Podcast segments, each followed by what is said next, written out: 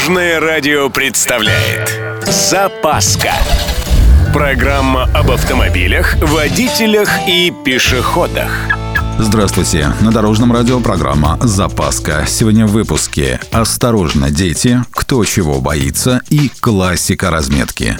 С вами Владимир Лебедев. Поехали!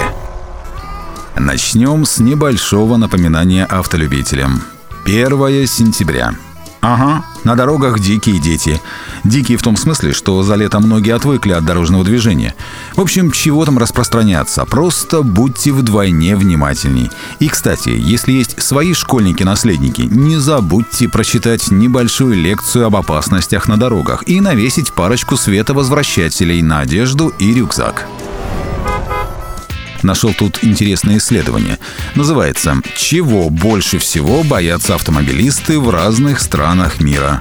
Например, водители в России больше всего опасаются попасть в ДТП с пострадавшими и в пробку. Автомобилисты Великобритании переживают из-за дорогой страховки. Китайских водителей волнуют проблемы парковки и плохая организация дорожного движения.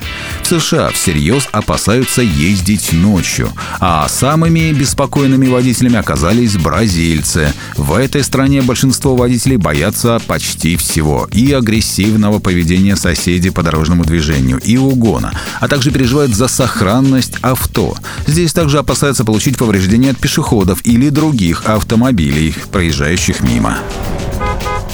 Ну и классика. Противоречие знака и разметки. Опытный водитель в курсе, что лучше смотреть на знак по одной простой причине. Мало ли что там на асфальте нарисовано. На заборе тоже что-то написано, вовсе не обязательно этому верить. В общем, знак главней. Временный знак на желтом фоне вообще вне конкуренции.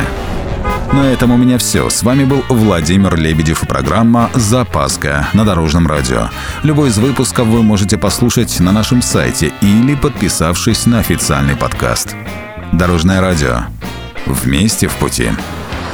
Запаска. Практически полезная, теоретически грамотная, приятная во всех отношениях.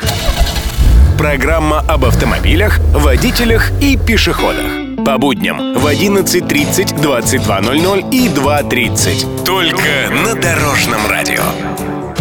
Дорожное радио.